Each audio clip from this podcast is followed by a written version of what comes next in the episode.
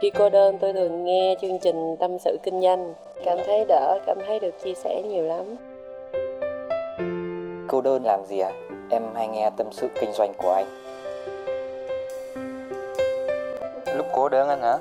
Thì em đi chơi về cà phê một mình và cũng thỉnh thoảng nghe tâm sự kinh doanh của anh nữa. Mến chào các bạn, tâm sự kinh doanh đã lên sóng nữa rồi, thứ hai lại tới nữa rồi. Buổi sáng hy vọng là nhiều hứng khởi cũng đã tới nữa rồi, mặc dù là sáng thứ hai ha, nhưng mà tôi hy vọng các bạn sẽ có được nhiều cái sự hứng khởi ha, cố gắng lên. Thứ hai là một cái khoảng thời gian mà đa số mọi người lờ đờ lão đảo chưa có sẵn sàng, đúng không? Nhưng các bạn để ý và lắng nghe cuộc đời chút xíu coi nếu mà các bạn khởi động sớm ngày thứ hai á các bạn mà làm tốt á, thì rất có thể bạn cho người ta ngửi khói à ha. Thiệt á nên cuộc đời đôi khi á người ta cứ mãi mê người ta than vang người ta thế này thế nọ nhưng mà người ta quên một điều á, là những cái lúc mà nó gồ ghề á những cái lúc mà cuộc đời nó trắc trở á, nó có vẻ nó không thuận buồm xuôi gió đó hóa ra lại là cái lúc để phân loại giữa người giỏi và người dở bạn đồng ý không? Không đồng ý cũng phải đồng ý thôi. Tôi đang nói chân lý cuộc đời mà sao bẻ tôi được, đúng không? Nên là cái lời chúc trước khi mà vào cái chương trình ngày hôm nay á, tôi chúc các bạn nha, tận dụng những cái lúc mà người ta còn đang giật giờ á, để bạn tiến lên. Và hãy cố gắng kiên trì cho cái sự tiến lên đó. Yên tâm đi, cuộc đời không có bạc đãi bạn đâu, cuộc đời sẽ trả công cho các bạn một cách ngon lành nha, ok, bây giờ chúng ta sẽ quay trở lại với cái chủ đề chính của chúng ta ngày hôm nay. Làm sao có một ước mơ trong tầm tay? Ha, các bạn thấy không? Lúc đầu tôi chúc các bạn một cái lời chúc nó cũng dính líu tới cái chủ đề ha. Đạt được một cái gì đó. Làm sao có một ước mơ trong tầm tay? Tôi hỏi các bạn trước một câu này ha. Tôi nghĩ là chắc là các bạn, ai ai cũng có một cái ước mong gì đó. Đam mê thì tôi không nói tới nha. Nhưng mà tôi chỉ nói là ước mong thôi, thậm chí là ước mơ thì chắc ai cũng có nhưng mà có bao giờ các bạn gặp phải một cái tình huống là các bạn thấy một cái ước mơ nó xa vời quá không? Xa vời mà nhìn tới là vô vọng luôn á. Ước thì ước cho có vậy thôi, chứ bây giờ nhiều khi tự hỏi chính mình á, má ơi, khi nào mình mới đạt được ước mơ đó? Thì ít ai trả lời được lắm. Thì tôi gọi những cái ước mơ như vậy là ngoài tầm tay. Ví dụ bây giờ bạn ước mơ có một cái công ty, một cái doanh nghiệp không cần quá lớn, chỉ cần mỗi tháng thu về tiền lời tầm 200 triệu, kiểu thế, ha? Năm kiếm xương xương 2 tỷ tư, sau khi mà trừ hết tất cả các chi phí, đúng không? Chắc là bạn sẽ rất muốn. Nhưng mơ thì mơ, muốn thì muốn, ước thì ước, vậy thôi. Chứ nói thật lòng, chả biết khi nào mới đạt được xa vời gì đâu. Đó là ước mơ ngoài tầm tay đó. Và chúng ta không nên có những ước mơ như thế.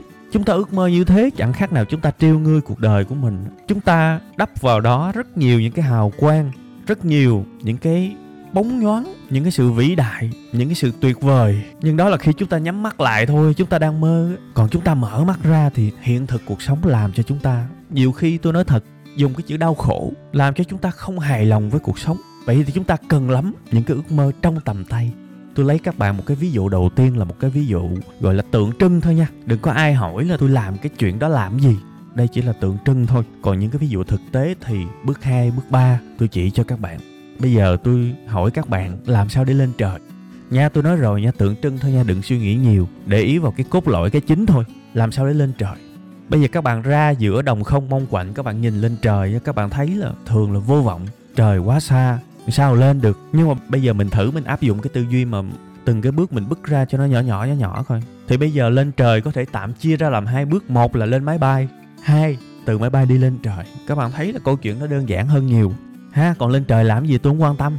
Tôi chỉ đang đặt một cái bài toán là làm sao lên trời thôi. Ha sẽ có nhiều bạn đoán được cái dụng ý của tôi đấy. Cái ví dụ nó hiển nhiên quá mà. Nhưng mà cho các bạn thấy từ cái ước mơ mà ngoài tầm với cho tới cái ước mơ mà trong tầm tay thực ra nó đơn giản lắm. Mình bẻ nó nhỏ ra thì nó sẽ có bước 1, bước 2, bước 3 thì tự nhiên mọi thứ nó lại dễ dàng. Và mọi điều trong cuộc sống này các bạn nên suy nghĩ theo điều đó. Bạn đừng bao giờ sống ở cuộc đời này mà bạn chỉ có một cái tư duy là hai bước ok từ a tôi đi tới b.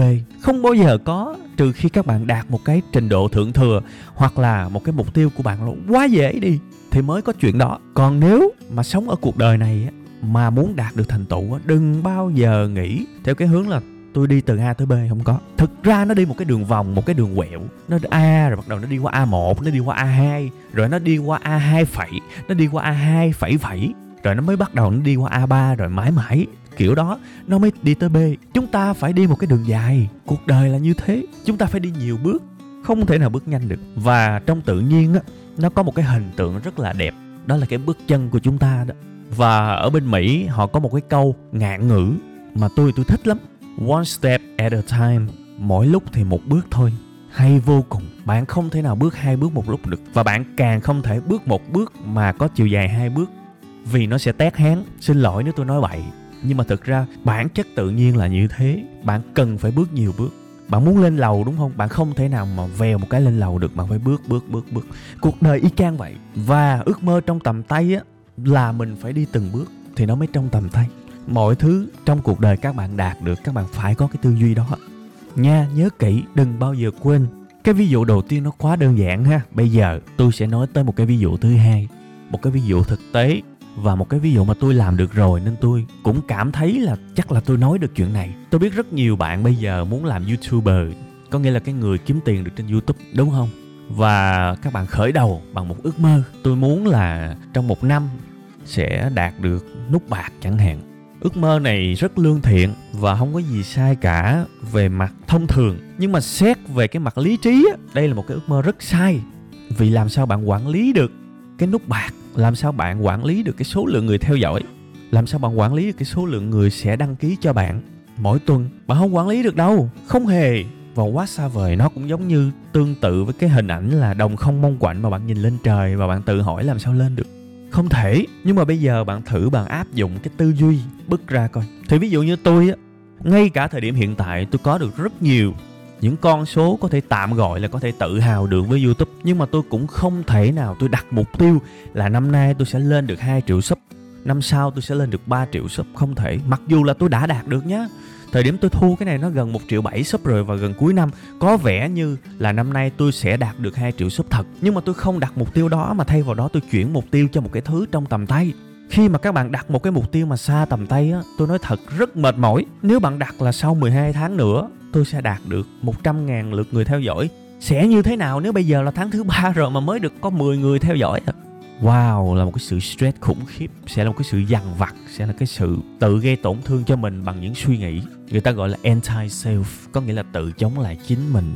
Không hề, không nên. Ví dụ như tôi bây giờ tôi chỉ đặt một cái mục tiêu đơn giản thôi Là mỗi tuần tôi cần làm ra một cái video Mà tôi tự chấm nó ít nhất là 7 điểm là được. Vì muốn có được nhiều người theo dõi, nhiều lượt xem thì nó phải hay. Nó, bản chất nó vẫn vậy thôi, nội dung phải hay. Mà nội dung hay thì bứt nhỏ ra. Mình làm một cái video, mình tự coi rất nhiều lần và mình tự chấm điểm. Ok, thằng này là được 7 điểm trở lên. Ok, úp. Còn không thì sửa cho tới chừng nào trên 7 điểm thì thôi. Thì đó là một cái ước mơ trong tầm với, ước mơ trong tầm tay và đó là cái con đường để đạt được thứ mình muốn. Nó trong tầm tay các bạn và chúng ta có cái động lực để làm vì khi các bạn tự chấm điểm cho mình á, và các bạn cảm thấy ok được rồi á, thì lúc đó bạn rất vui. Và tôi đã nói cái chuyện này rất nhiều với các bạn rồi. Các bạn còn nhớ không? Tôi nói rồi bây giờ là tôi đã qua cái thời mà tôi ngồi tôi đếm view rồi. Tôi không còn quan trọng view nữa.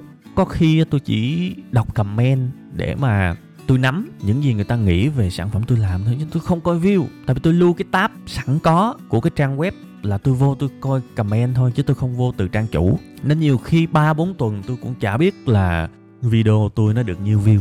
Nên tôi không có buồn khi mà tuột view và tôi cũng chả có quá vui khi mà nó nó nó nó đạt được cả triệu view. Bây giờ khi mà tới thời điểm hiện tại tôi cảm thấy tôi rất là bình tâm với những cái đó. Rất là nhiều người vào comment cái kênh của tôi bảo là chắc là thời gian hoàng hôn của uh, web 5 ngày sắp hết rồi ha giảm view. Đó cái tôi nghe comment vậy tôi cũng thấy, ủa, video này giảm lắm hả? Thì thực ra là tôi vô tôi coi thì đúng là có giảm thiệt, nhưng mà ngay cái video sau đó thì nó tăng gấp 3 gấp 4 lần số view khác. Thì không lẽ bây giờ tôi lại bảo là, em ơi, em coi video mới của anh đi, nó bình minh lại rồi, ha, cũng không cần thiết. Đúng không? Cái tôi muốn nói là chúng ta không thể nào kiểm soát những thứ bên ngoài được. Một cái mục tiêu mà xa vời không thể nào mà đạt được.